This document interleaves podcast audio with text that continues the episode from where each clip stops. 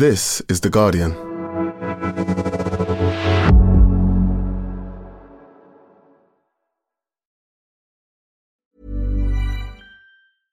Hey, I'm Ryan Reynolds. At Mint Mobile, we like to do the opposite of what Big Wireless does. They charge you a lot, we charge you a little. So naturally, when they announced they'd be raising their prices due to inflation, we decided to deflate our prices due to not hating you. That's right. We're cutting the price of Mint Unlimited from $30 a month to just $15 a month. Give it a try at mintmobile.com slash switch. $45 upfront for three months plus taxes and fees. Promo rate for new customers for limited time. Unlimited more than 40 gigabytes per month. Slows. Full terms at mintmobile.com. Tired of ads barging into your favorite news podcasts? Good news. Ad-free listening is available on Amazon Music for all the music plus top podcasts included with your Prime membership. Stay up to date on everything newsworthy by downloading the Amazon Music app for free or go to amazon.com slash news ad free. That's amazon.com slash news ad free to catch up on the latest episodes without the ads. Welcome to The Guardian Long Read, showcasing the best long form journalism covering culture, politics, and new thinking. For the text version of this and all our long reads, go to theguardian.com forward slash long read. Greenwashing a Police State The Truth Behind Egypt's COP27 Masquerade by Naomi Klein.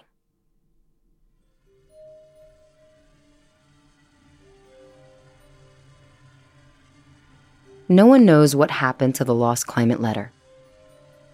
All that is known is this Alaa Abdel Fattah, one of Egypt's most high profile political prisoners, wrote it while on a hunger strike in his Cairo prison cell last month.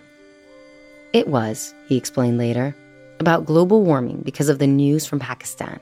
In Pakistan, the government says floods across the country have now killed more than 1,300 people. He was concerned about the floods that displaced 33 million people and what that cataclysm foretold about climate hardships and paltry state responses to come.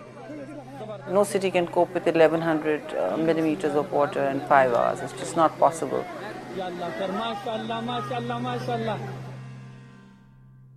A visionary technologist and intellectual, Abdel Fattah's first name, along with the hashtag FreeAlaa, have become synonymous with the 2011 pro democracy revolution that turned Cairo's Tahrir Square into a surging sea of young people that ended the three decade rule of Egypt's dictator Hosni Mubarak. Behind bars almost continuously for the past decade, Abdel Fattah is able to send and receive letters once a week. Earlier this year, a collection of his prison writings was published as the widely celebrated book, You Have Not Yet Been Defeated. Abdel Fattah's family and friends live for those weekly letters, especially since the 2nd of April, when he started a hunger strike, ingesting only water and salt at first, and then just 100 calories a day. The body needs closer to 2,000. Abdel Fattah's strike is a protest against his imprisonment for the crime of spreading false news ostensibly because he shared a Facebook post about the torture of another prisoner. Everyone knows, however, that his imprisonment is intended to send a message to any future young revolutionaries who get democratic dreams in their heads. With his strike, Abdel Fattah is attempting to pressure his jailers to grant important concessions, including access to the British consulate. Abdel Fattah's mother was born in England, so he was able to obtain British citizenship. His jailers have so far refused, and so he continues to waste away. He has become a skeleton with a lucid mind, his sister Mona Seif said recently. The longer the hunger strike wears on, the more precious those weekly letters become. For his family, they are nothing less than proof of life. Yet, on the week he wrote about climate breakdown, the letter never made it to Abdel Fattah's mother, Laila Soueif, a human rights defender and intellectual in her own right. Perhaps he speculated in subsequent correspondence to her. His jailer had spilled his coffee over the letter. More likely, it was deemed to touch on forbidden high politics. Even though Abdel Fattah says he was careful not to so much as mention the Egyptian government or even the upcoming conference. That last bit is important. It's a reference to the fact that next week, beginning on the 6th of November, the resort of Sharm el Sheikh in Egypt will play host to this year's United Nations Climate Summit. COP27. Tens of thousands of delegates, world leaders, ministers, envoys, appointed bureaucrats, as well as climate activists, NGO observers, and journalists will descend onto the city, their chests bedecked in lanyards and color coded badges. Which is why that lost letter is significant. There's something unbearably moving about the thought of Abdel Fattah. Despite the decade of indignities he and his family have suffered, sitting in his cell thinking about our warming world. There he is, slowly starving, yet still worrying about floods in Pakistan, and extremism in India, and crashing currency in the UK, and Lula's presidential candidacy in Brazil, all of which get a mention in his recent letters, shared with me by his family. There is also, frankly, something shaming about it, because while Abdel Fattah thinks about the world, it's not at all clear that the world heading to Egypt for the climate summit is thinking much about him, or about the estimated 60,000 other political prisoners behind bars in Egypt, where barbaric forms of torture reportedly take place on an assembly line or about the Egyptian human rights and environmental activists, as well as critical journalists and academics who have been harassed, spied on, and barred from travel as a part of what Human Rights Watch calls Egypt's general atmosphere of fear and relentless crackdown on civil society. The Egyptian regime is eager to celebrate its official climate youth leaders, holding them up as symbols of hope in the battle against warming. But it's hard not to think of the courageous youth leaders of the Arab Spring, many of them now prematurely aged by more than a decade of state violence and harassment from systems that are lavishly bankrolled by military aid from Western powers, particularly the United States. It's almost as if those activists have just been substituted by newer, less troublesome models. More people are coming from Tahrir, and people that plan to spend the night here. We already have tents laid out. I'm the ghost of spring past. Abdel Fattah wrote about himself in 2019. That ghost will haunt the coming summit, sending a chill through its every high minded word. The silent question it poses is stark. If international solidarity is too weak to save Abdel Fattah, the symbol of a generation's dreams, what hope do we have of saving a habitable home? New figures released by the UN show concentrations of the three main greenhouse gases rose to record levels in the atmosphere last year. If we are not able to reverse the present trend that is leading to a catastrophe in the world, we will be doomed. Mohamed Rafi Arefin, assistant professor of geography at the University of British Columbia, who has researched urban environmental politics in Egypt points out that every United Nations climate summit presents a complex calculus of costs and benefits. There is the carbon spewed into the atmosphere as delegates travel there, the price of two weeks in hotels, steep for grassroots organizations, and the public relations bonanza enjoyed by the host government, which invariably positions itself as an eco champion, never mind evidence to the contrary. Yet there are also benefits the fact that for those two weeks, the climate crisis makes global news, often providing media platforms for powerful voices on the front lines, from the Brazilian Amazon to Tuvalu. And there is the international networking and solidarity that takes place when local organizers in the host country stage counter summits and toxic tours to reveal the reality behind their government's green posturing. And, of course, there are the deals that get negotiated and funds that are pledged to the poorest and worst affected but these are non binding. And as Greta Thunberg so memorably put it, much of it has amounted to little more than blah, blah, blah. With the upcoming climate summit in Egypt, Arefin tells me the usual calculus has changed, the balance has tipped. In addition to the carbon and the cost, the host government, who will get the chance to preen green before the world, is not your standard double talking liberal democracy.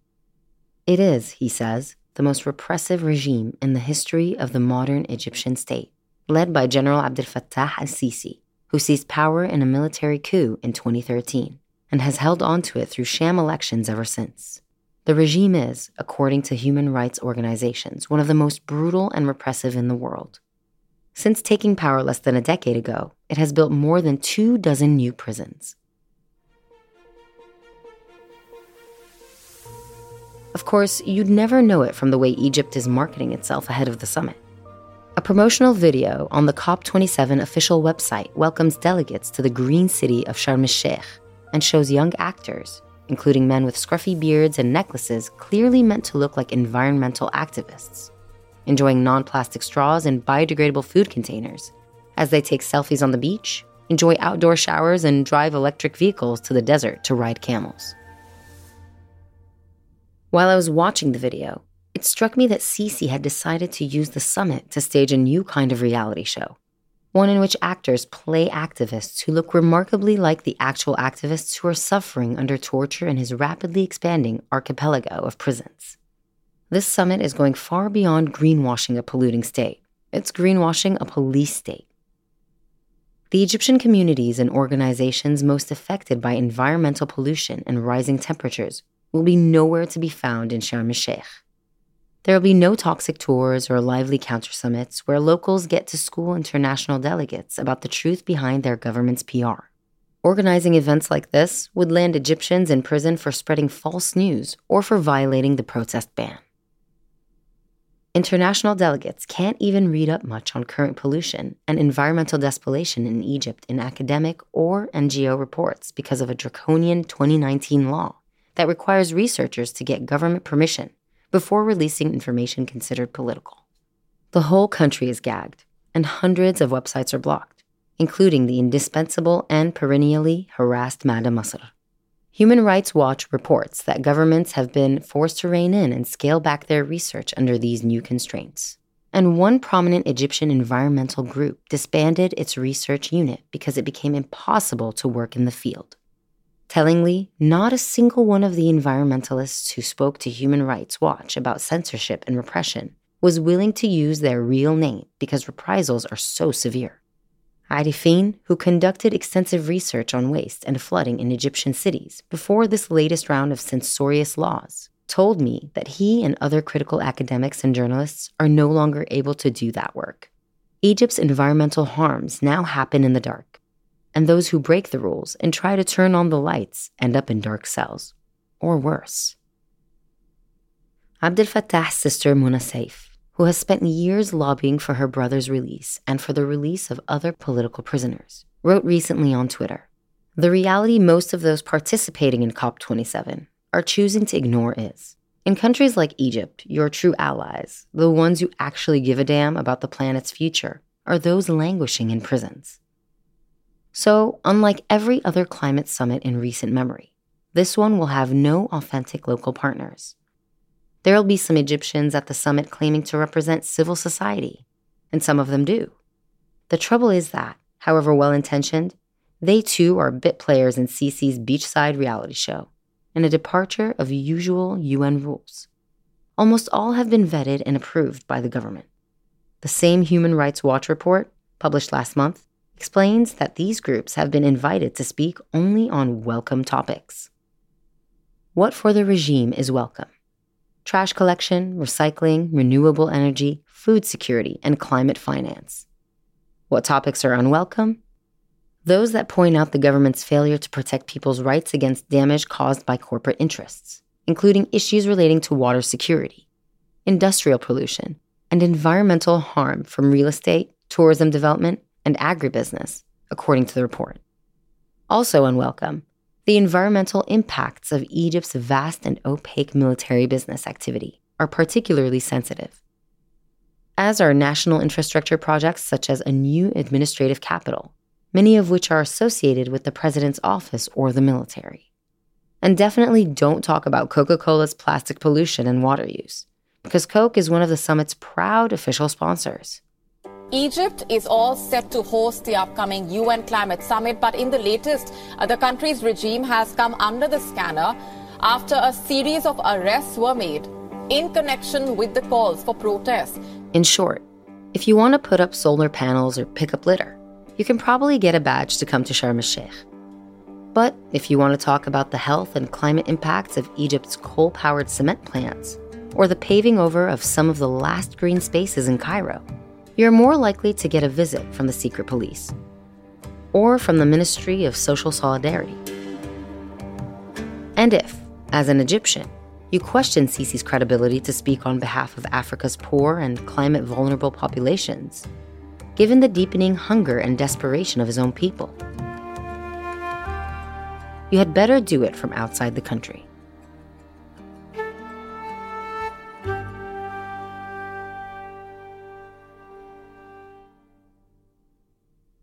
So far, hosting the summit has proved nothing short of a bonanza for Sisi, a man Donald Trump reportedly referred to as my favorite dictator. There is the boon to coastal tourism, which crashed in recent years, and the regime is clearly hoping its videos of outdoor showers and camel rides will inspire more. But that's just the beginning of the green gold rush. Late last month, British International Investment, or BII, which is backed by the UK's government, giddily announced that it was investing $100 million to support local startups in Egypt.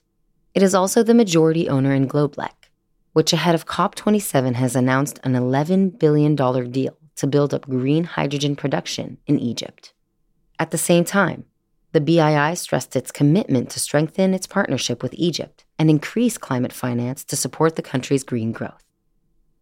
This is the same government that appears to have done very little to secure the release of Abdel Fattah, despite his British citizenship and his hunger strike. Unfortunately for him, Abdel Fattah's fate was for months in the hands of Liz Truss, who, before becoming Britain's spectacularly callous and inept prime minister, was its spectacularly callous and inept foreign secretary. She could have used some of those billions in investment and development aid to leverage the release of a fellow citizen. Last week, Gillian Keegan, Minister for Africa at the Foreign, Commonwealth and Development Office, reported that she had met Egypt's ambassador to the UK for the first time and raised the case of Alaa Abdel Fattah. Germany's moral failures are equally dismal. When Green Party co leader Annalena Baerbock became the country's first female foreign minister last December, she announced a new values based foreign policy one that would prioritize human rights and climate concerns. Germany is one of Egypt's major donors and trading partners. So, like the UK, it certainly has a card to play. But instead of pressure on human rights, Baerbock has provided Sisi with priceless propaganda opportunities, including co hosting the Petersburg Climate Dialogue with him in Berlin in July, at which the ruthless dictator was able to rebrand himself as a green leader. And given the difficulties caused by Germany's reliance on Russian gas, Egypt is eagerly positioning itself to provide replacement gas and hydrogen. Meanwhile, German giant Siemens Mobility has announced a historic multi billion dollar contract to build electrified high speed trains across Egypt. The international injections of green cash are flowing just in time for Sisi's troubled regime. Facing a tsunami of global crises, inflation, pandemic, food shortages, increased fuel prices, drought, debt. On top of its systemic mismanagement and corruption, Egypt is on the edge of defaulting on its foreign debt, a volatile situation that could well destabilize Sisi's rule. In this context, the climate summit is not merely a PR opportunity, it is a lifeline.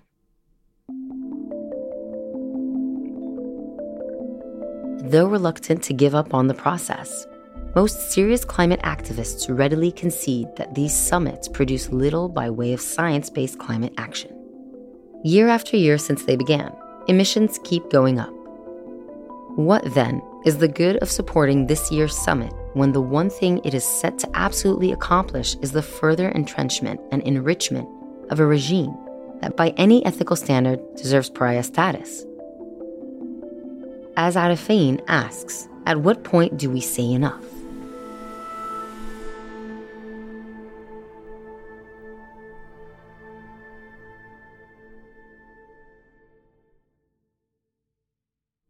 Thanks for listening to The Guardian Long Read. We'll be back after this. I'm Chanté Joseph. I'm a writer and broadcaster, and I spend way too much time online. But now those years of scrolling are finally paying off because I'm hosting The Guardian's new pop culture podcast.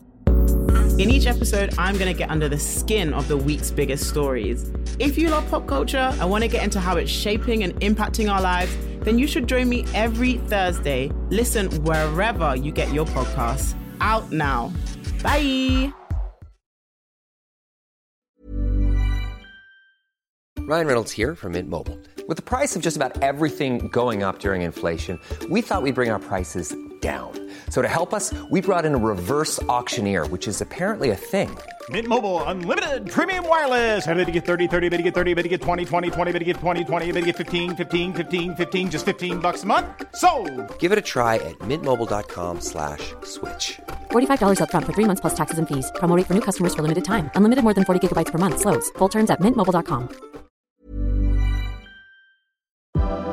The audio long read is supported by BetterHelp. Here's a question. If you had an extra hour in your day, what would you do with it? Watch TV? Read a book? Mm, meet up with a friend? Mm, maybe a little nap? A lot of us spend our lives wishing we had more time. But for what? Perhaps to best answer that, you need to work out what's truly important to you, then make that a priority. Therapy can help you work out what's most important to you. It isn't just for those who've unfortunately experienced trauma in their lives. Therapy can be helpful for learning positive coping skills and for setting boundaries. It can empower you to be the best version of yourself. If you're thinking of starting therapy, give BetterHelp a try. It's entirely online and designed to be convenient, flexible, and suited to your schedule. Just fill out a brief questionnaire to get matched with a licensed therapist and switch therapists anytime for no additional charge. Learn to make time for what makes you happy with BetterHelp. Visit betterhelp.com slash audiolongread today to get 10% off your first month. That's betterhelp, H-E-L-P com slash audiolongread.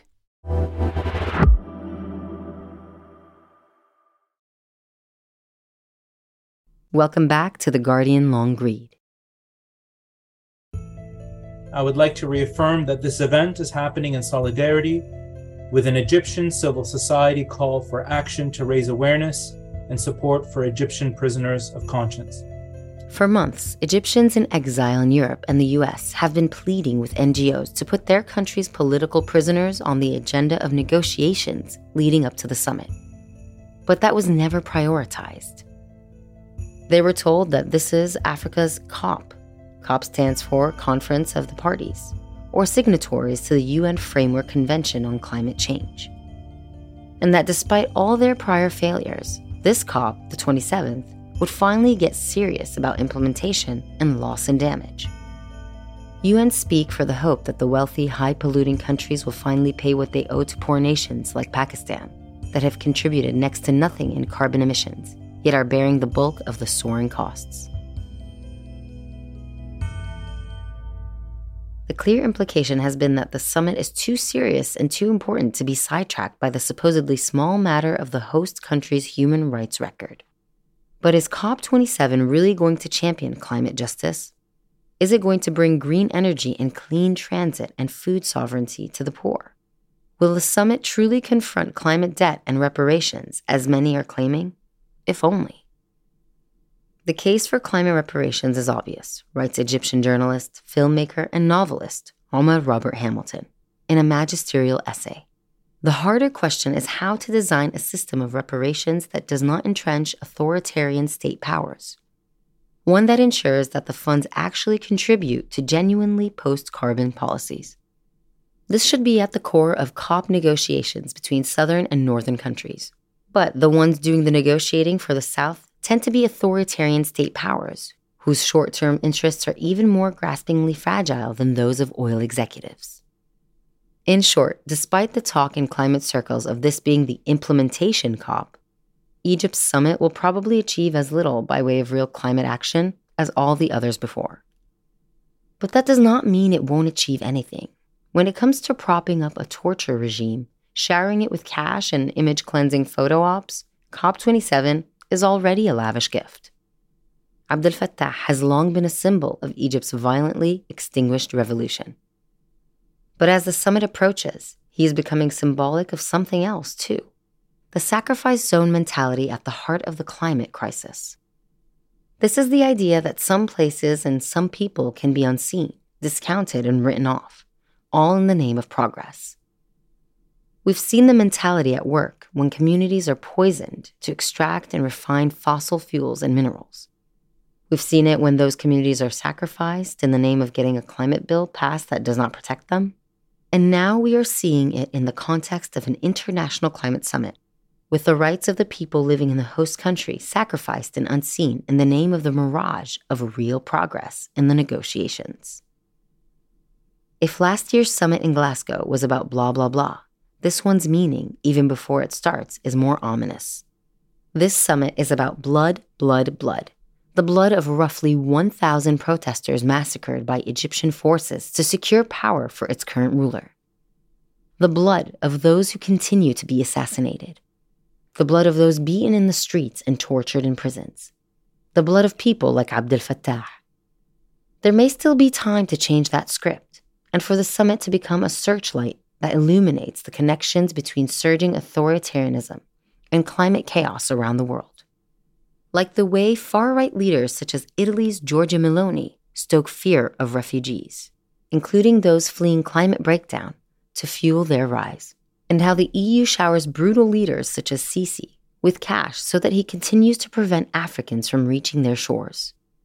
There is still time to make the case that climate justice is impossible without political freedoms.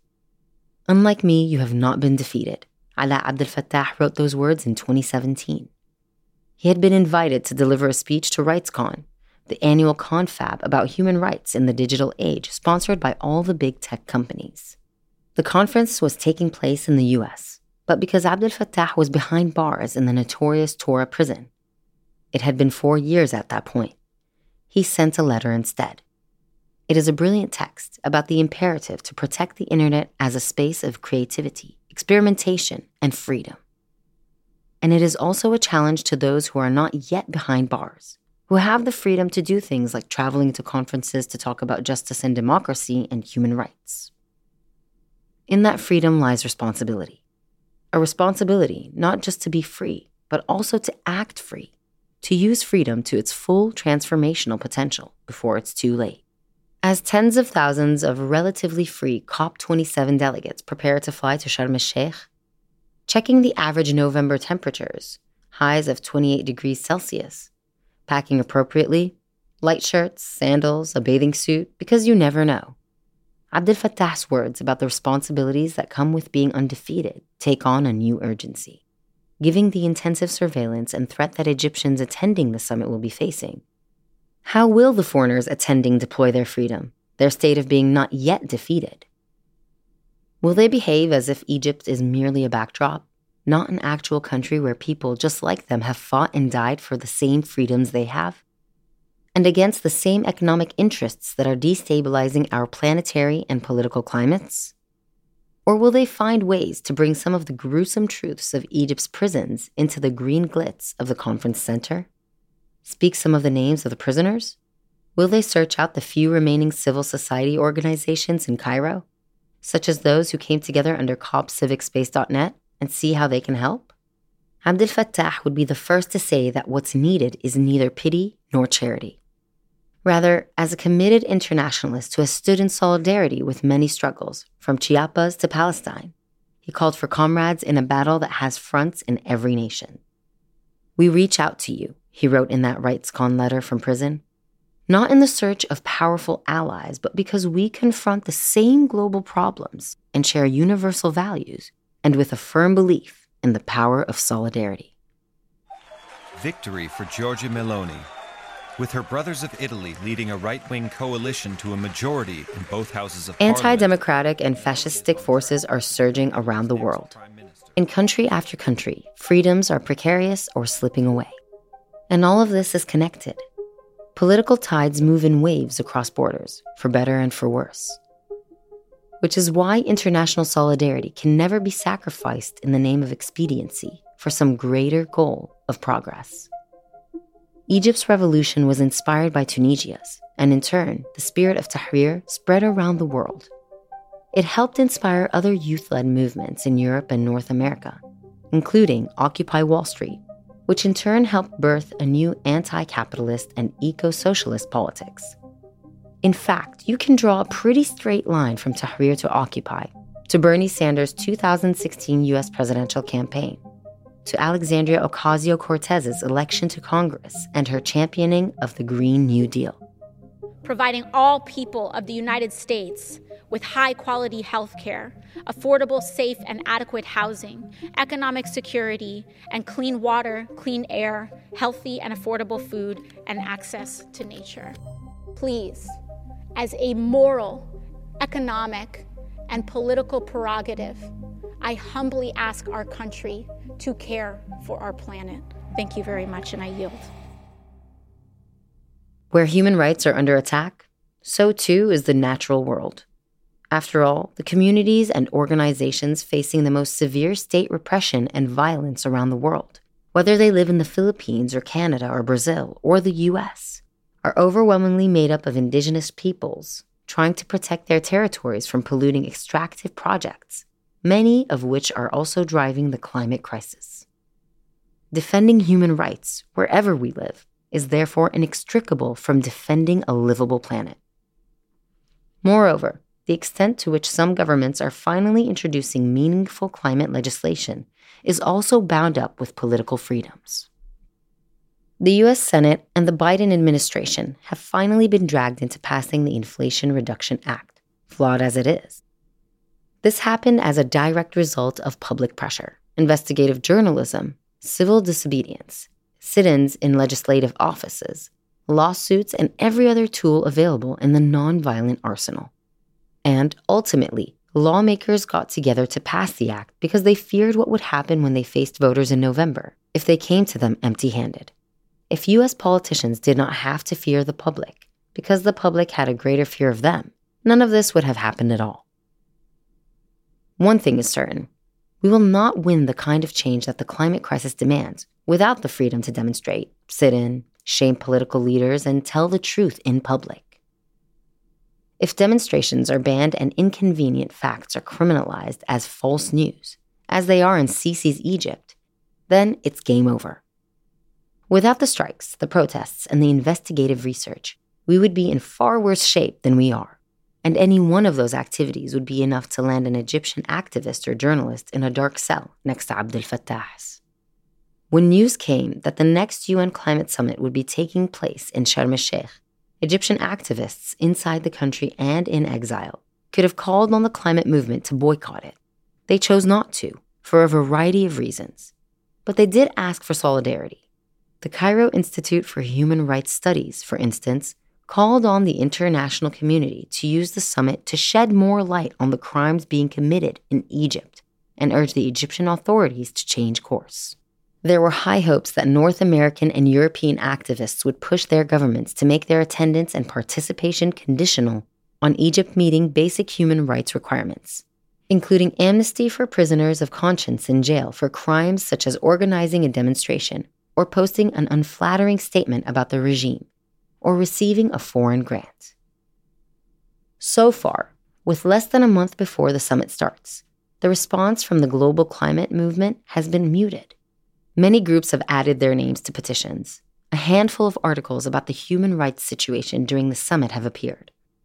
Climate activists in Germany, many of them Egyptian exiles, have held small protests with signs saying, No COP27 until Alaa is free and no greenwashing Egypt's prisons.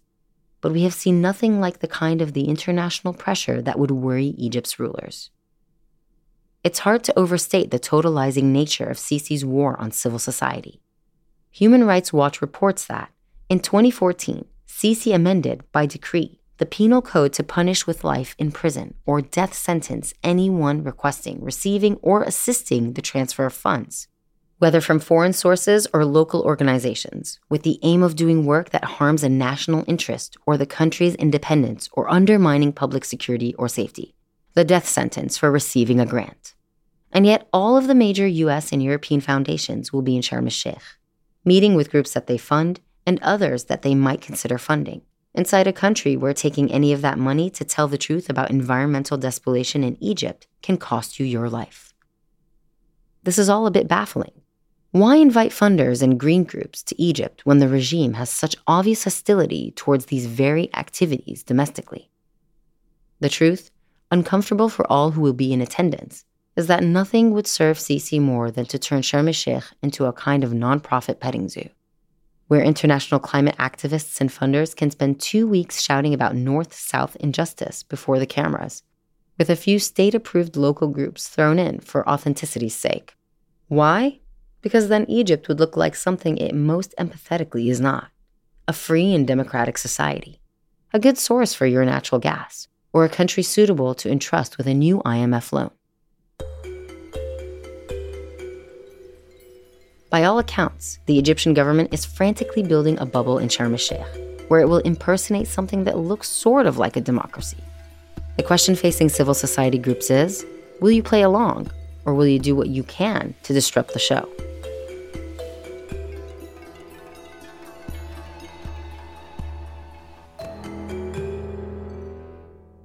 In all the plans for next week's Coca Cola sponsored climate summit, the most chilling detail is surely the announcement that this will be the first such gathering to have a children and youth pavilion inside the official venue.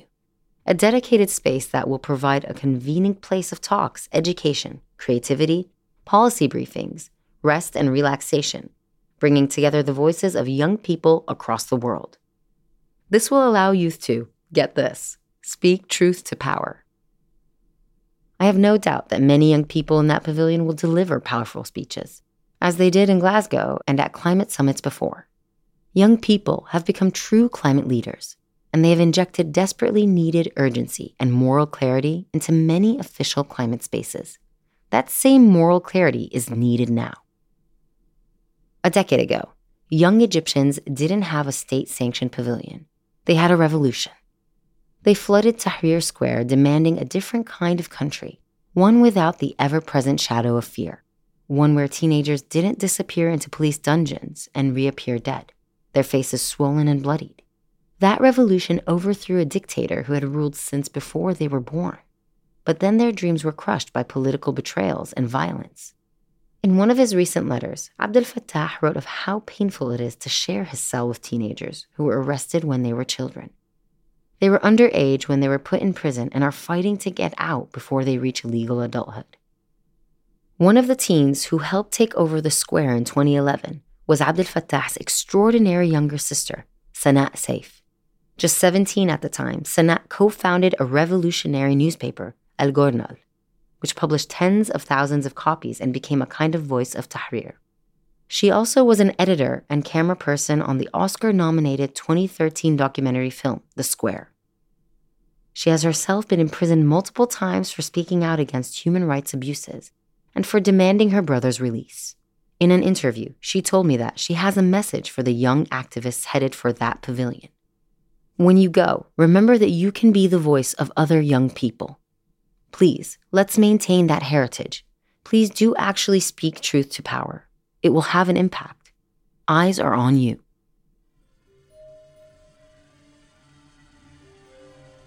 But as the climate summit draws near and Abdel Fattah's hunger strike wears on, Sanaa is losing patience with the large green groups that have so far been silent, seemingly out of fear of losing their badges or being stopped at the border. Honestly, I'm fed up with the hypocrisy of the climate movement, she wrote on Twitter. Outcries have been pouring from Egypt for months, warning that this COP27 will go far beyond greenwashing that the ramifications on us will be horrible, yet most are choosing to ignore the human rights situation.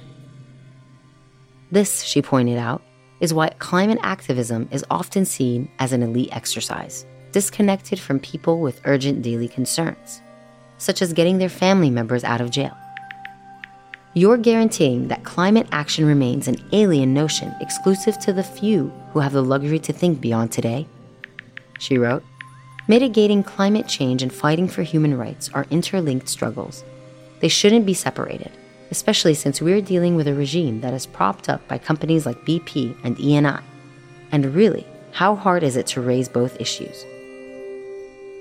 Hashtag free them all, hashtag free Alaa.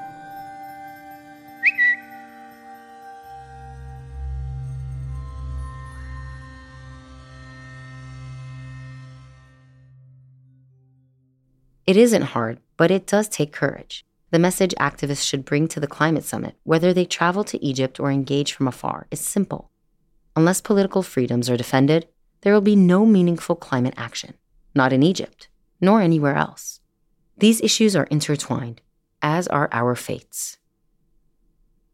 The hour is late, but there's still just enough time to get this right.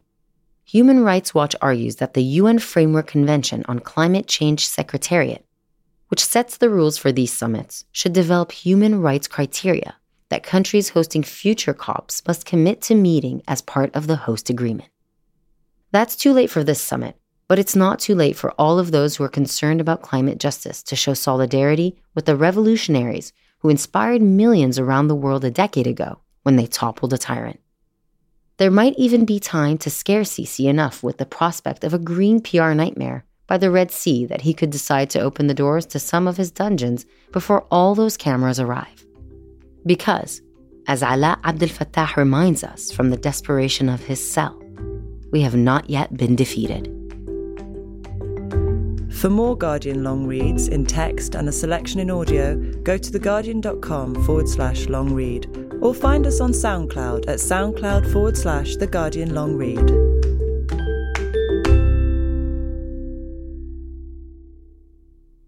Thanks again for listening to The Guardian Long Read. That was Greenwashing a Police State The Truth Behind Egypt's COP27 Masquerade by Naomi Klein. Read by Majd Behat and produced by Jessica Beck. The executive producer was Maz Ebtehaj. This is The Guardian.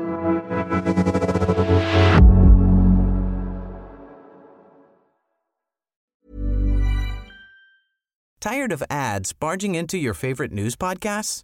Good news. Ad-free listening is available on Amazon Music for all the music plus top podcasts included with your Prime membership. Stay up to date on everything newsworthy by downloading the Amazon Music app for free or go to amazon.com slash news ad free. That's amazon.com slash news ad free to catch up on the latest episodes without the ads. Spin your passion into a business with Shopify and break sales records with the world's best converting checkout. Let's hear that one more time. The world's best converting checkout. Shopify's legendary checkout makes it easier for customers to shop on your website, across social media, and everywhere in between. Now that's music to your ears. Any way you spin it, you can be a smash hit with Shopify. Start your dollar a month trial today at shopify.com slash records.